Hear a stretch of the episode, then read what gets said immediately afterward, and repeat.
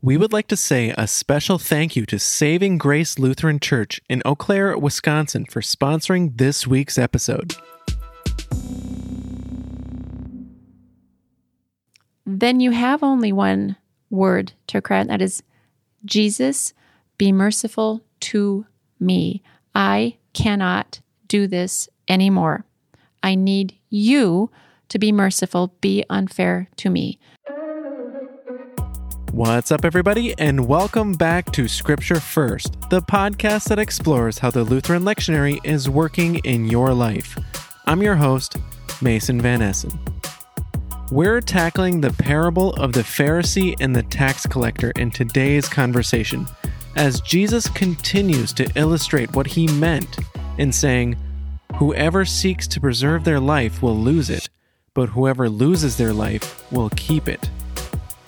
Two men go to the temple to pray one who thinks they're excellent at the law, and another who pleads to God to be merciful.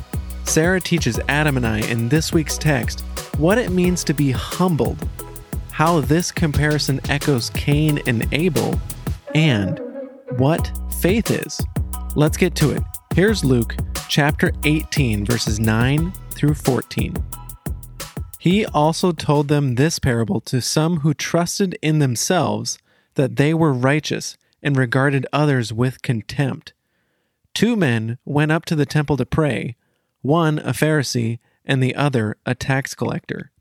The Pharisee, standing by himself, was praying thus God, I thank you that I am not like other people, thieves, rogues, adulterers, or even like this tax collector. I fast twice a week.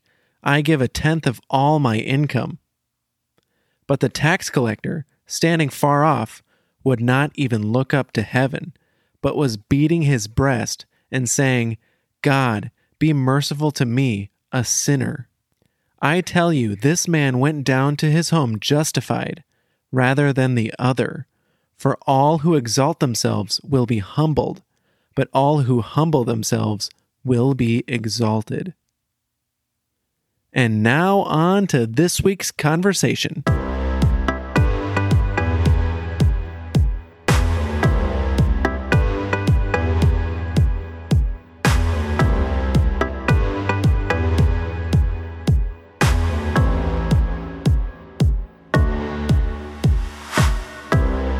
Welcome back to Scripture First. We have Sarah Stenson on her own this week. Thanks for being here, Sarah. Thank you, Mason. We are in uh, Luke chapter 18, right after um, last week we did with Lars. Uh, but maybe, uh, Sarah, you can just give us a little more context with uh, what's happening and maybe uh, anything else you think is important. Sure. Um, so, yeah, it, this is helpful that it does follow on the heels of what you heard Lars talking about last week. And that actually, the context of, of even um, verses 1 through 8 here in chapter 18, it's actually all coming out of chapter 17, especially verse 33, where Jesus says, Whoever seeks to preserve his life will lose it, but whoever loses his life will keep it. So it's kind of a hard thing, even now, for us to get our heads wrapped around. Mm-hmm. So Jesus kind of lays out a series of parables, illustrations, including what you heard last week in the first eight verses of chapter 18 to uh, illustrate what he's getting at with that. When you seek to preserve your life, you lose it. Whoever loses his life will keep it. So that's the kind of the bigger frame of this text. Mm-hmm. And he tells this parable to some who trusted in themselves that they were righteous um, and regarded others with contempt. I guess. Uh, okay, is, just say that again. I know. He told this parable to some who trusted in themselves that they were righteous and regarded others with contempt. Right. What a what a crowd. Right. Exactly the reaction I would expect, Mason. And I'm really glad you had it because without Kiru, we kind of miss the, like, you know, that really genuine, huh? Or that type of reaction. That's exactly right. Because when you first come across it, you're like, oh my gosh, like what kind of people that trust in themselves that they're righteous and regard others with contempt? Those are clearly bad people. Well, mm-hmm. guess what? That's all of us. Nice. We do, plot twist. We do the very same thing. And so I was just kind of running through some examples in my head, things that just popped up even without thinking much about it.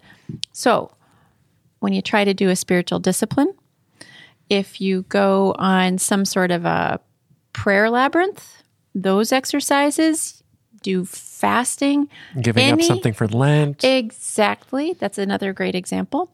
Anything you do to try to improve your standing before God, another word for that is righteousness, is in order to benefit yourself when that's why you're trying to do it. Or, another way of saying that, to try to get closer to God, to try to become a stronger Christian, to get more faith. I mean, this it comes out in all sorts of forms. This is like uh, what- what's Dr. Krogan say? He says, "I'm giving up all um, forms Attempts of self-righteousness. self-righteousness for Lent. Well, I've Which- also actually piety is usually the word he uses. All attempts of to be piety, pious. uh, which Yeah. itself is a very pious. All uh, attempts thing to be do. pious. Yeah. No, that's exactly right. Because when But, you uh, do I- I that, just you're actually sinning. Yeah, I, and I just want to point out too that it's not just in the affirmative Mm-hmm. of people saying that I'm trying to be better at the law or trying to make myself closer to God. Right. It's it's also in the negative of of people constantly worrying or having anxiety. Am I doing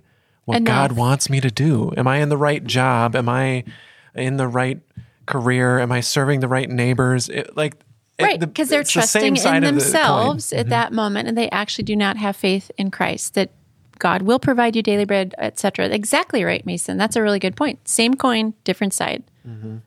Yeah. So um, this word contempt, uh, regarding others with contempt, maybe you can help uh, uh, It- expand that or what? Right. Um, so it in the Greek, it's this exutheneo, which is actually despise, treat with contempt.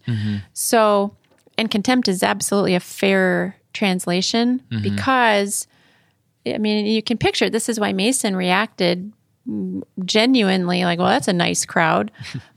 a bunch of arrogant, literally self righteous people who are looking at everyone else with contempt, deep contempt, despise other people mm-hmm. because presumably they're not as good at following the law. They aren't as good in their or don't have as good a relationship with God as do we. Therefore, we're going to point our fingers ever else outside of us.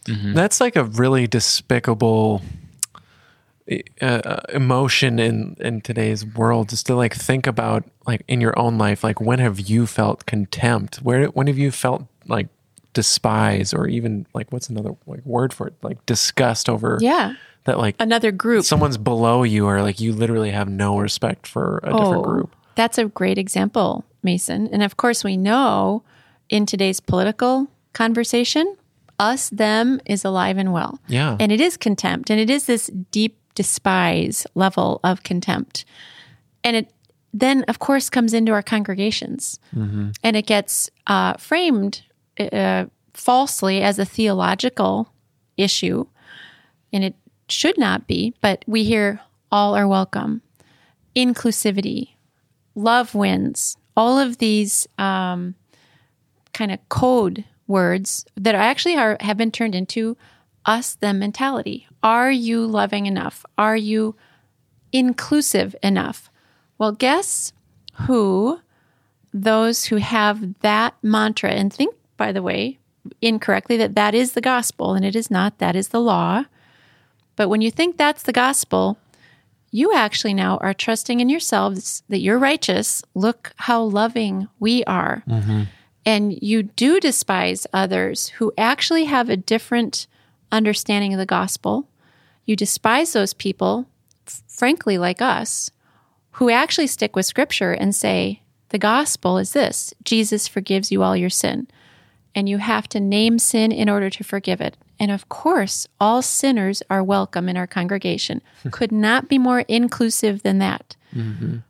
But when you have a different understanding of inclusivity only in the law, you actually do end up exactly doing this. You despise people who will not go along with your sense of the law, your form of the law. But that helps put at least myself, and I'm assuming the listeners as well, put themselves into this this group that Jesus is telling this parable to. That think about whatever political side you're on, your polit- political opposite, and and potentially how you feel about that group. Right. Just to put yourself in the mindset of like who these kinds of people are. Right. Because everything I just said, by the way, Applies. about those who think the gospel is a law, et cetera, et cetera. Guess what we do not do as Christians with people who have that mm, heretical understanding of the gospel, those who think the gospel is the law or love. We do not stand in our corner and say and point our fingers in contempt and despise those people and say, You're wrong. How can you think the gospel is love? Absolutely not. I can't believe that. That would be doing the same coin, different side. Instead, we actually preach Christ to those people, and you pray the Holy Spirit will open their ears to hear Christ's mercy, his forgiveness. Yeah. Yeah. So um, we we hear the, the the parable that he's speaking. Two men went up to the temple to pray, one a Pharisee and the other a tax collector. Uh, so uh, this is uh, two common people we hear about all the time in the Gospels: the Pharisee and the tax collector. The Pharisee, standing by himself, was praying thus. God, I thank you that I am not like other people, thieves, rogues, adulterers, or even like this tax collector. Uh, uh, maybe we can say something about Yeah. that. yeah. Before we before we keep going about how yeah, exactly. Yeah. So, of course, the Pharisee uh, is the one who's good at the law or thinks he's good at the law. And then he goes on to demonstrate just how good he is and actually goes over and above the law, even in his fasting practice, over and above what the Old Testament requires. The tax collector, though, is an interesting little turkey. He's an interesting character. So we talk about tax collectors a lot. You hear about tax collectors. They're always the sinners in these texts. It's the bat. You do not want to be called or to be a tax collector in these New Testament stories. They're sinners. The reason for that is uh, the practice in the scriptural times here is that Romans awarded that job of collecting taxes to the highest bidder. So it wasn't like uh, you know you just send in your resume. You actually people would would bid to get the job, and the Roman government would then uh, you know kind of like a you know bid to get the highway job. They would they would determine oh there's the best bid. We make the most money from that person. You get to be the tax collector. the reason that people were bidding to be a tax collector is not only would they collect the taxes that were due the government they would impose a surcharge on the tax. And so the tax collector would then actually effectively abuse the system, is how we would think of it now, mm-hmm. for self profit. So they were always looked at liars, cheaters, mm-hmm. sinners, mm-hmm. not good people. The whole system was rigged effectively, start to finish. So when Jesus starts to lay out this, two men went up to the temple to pray. Again, you know, seemingly innocuous little, oh, these, you know, clearly one good guy, one bad guy. They're both going up to the temple to pray. Um, kind of a slightly pulled back. The Pharisee is going to the temple to demonstrate how good he is at the law. We know this by the rest of what Jesus says in the parable. The tax collector goes to the temple to pray for mercy. He's confessing his sin, pleading for mercy. And the first time I read this text, actually, the story of Cain and Abel popped into my head. And I think there are a lot of parallels here. And I don't think it's the Old Testament reading for this week, but if I were preaching it, I would I would bring it in to this text because there are a ton of parallels here with Cain and Abel coming out of Genesis 4. Um, and we know we know the story broadly. Cain and Abel both gave offerings to God. Mm-hmm. Cain gave his offering to God and expected some sort of recognition of mm-hmm. you know pat on the back recognition Thanks for the nice calf. Exactly. Way to follow through on that sacrifice law and give me the first fruit. That idea. Exactly. Abel also gave an offering to God, but Abel lifted up his offering knowing it was not worthy. And this actually comes out of the Hebrew Genesis or uh, the Hebrew language in Genesis.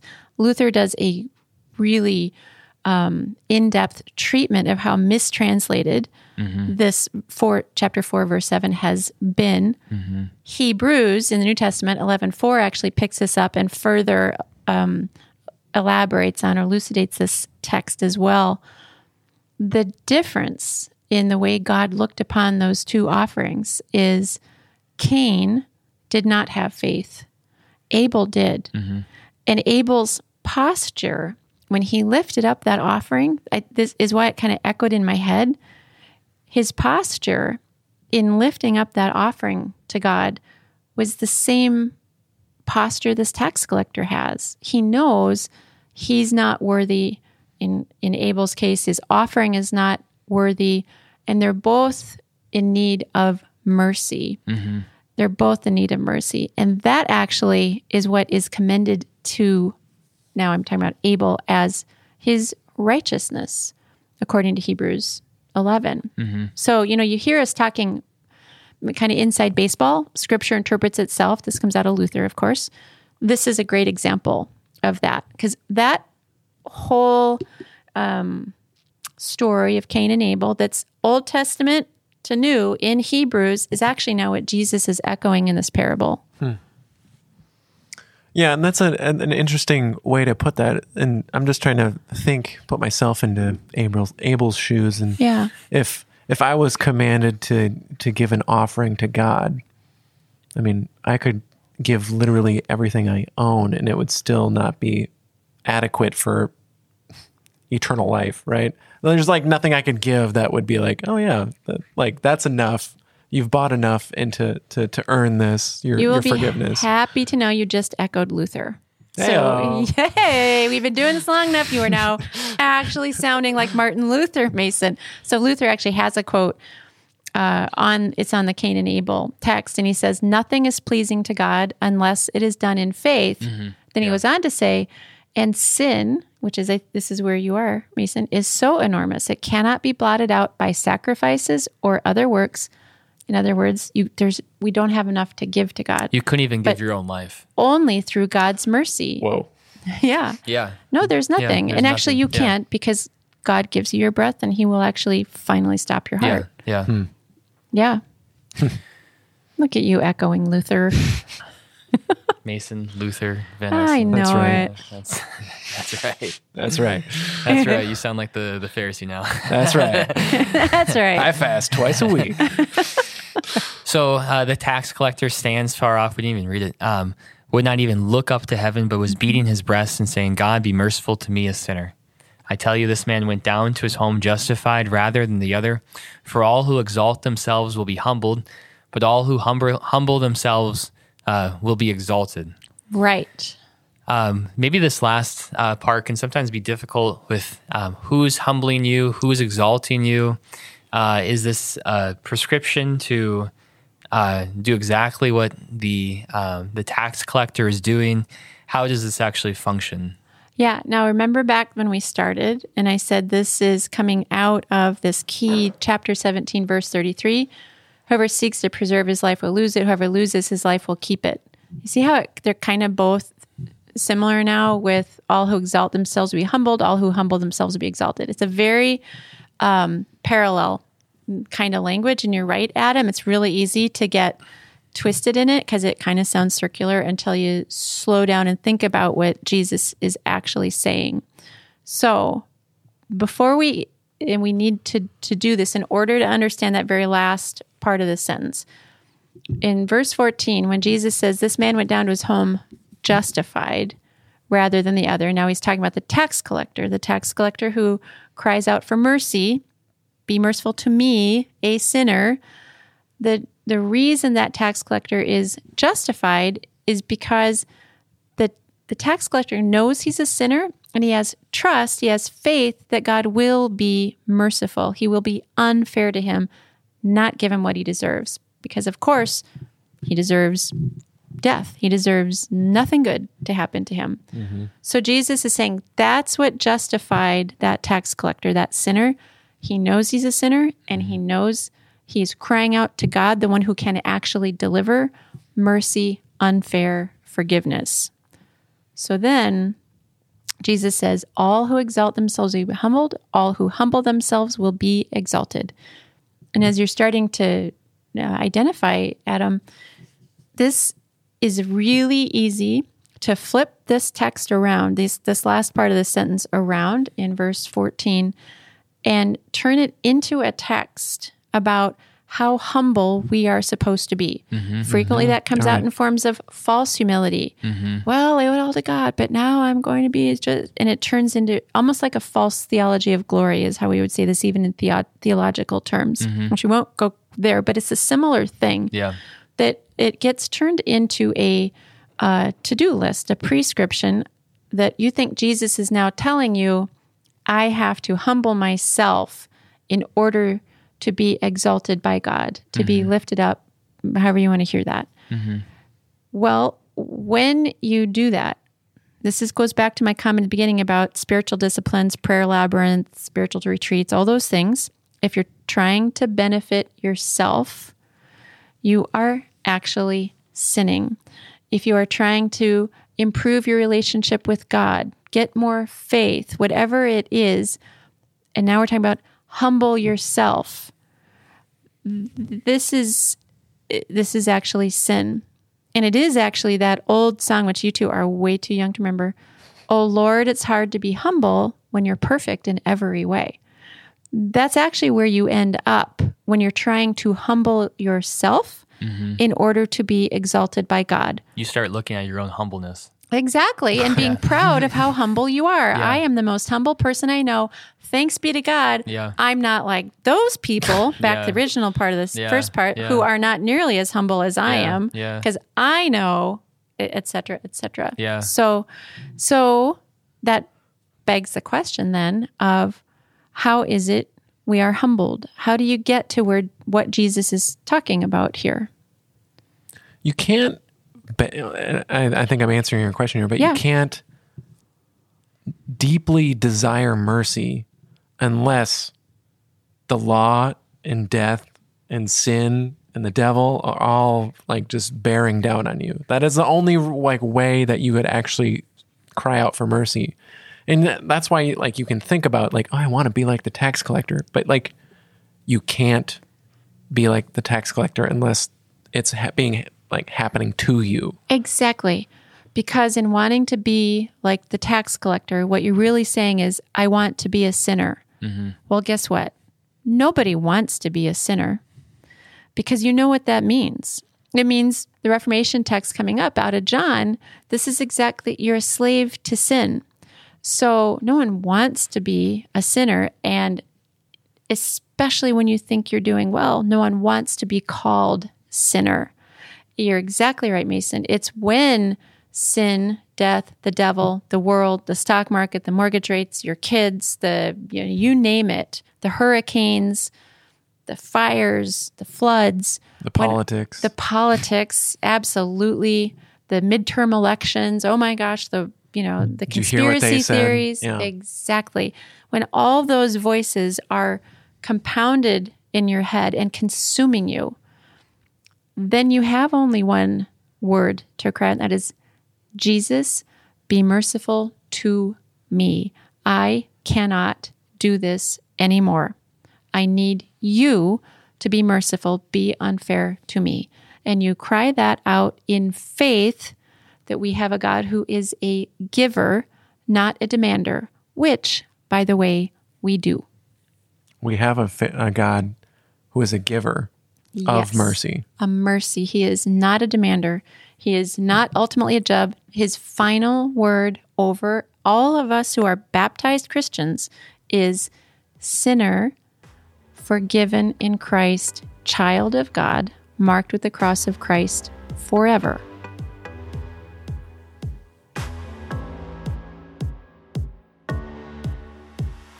And on that note, we've reached the end of this week's episode, my friends.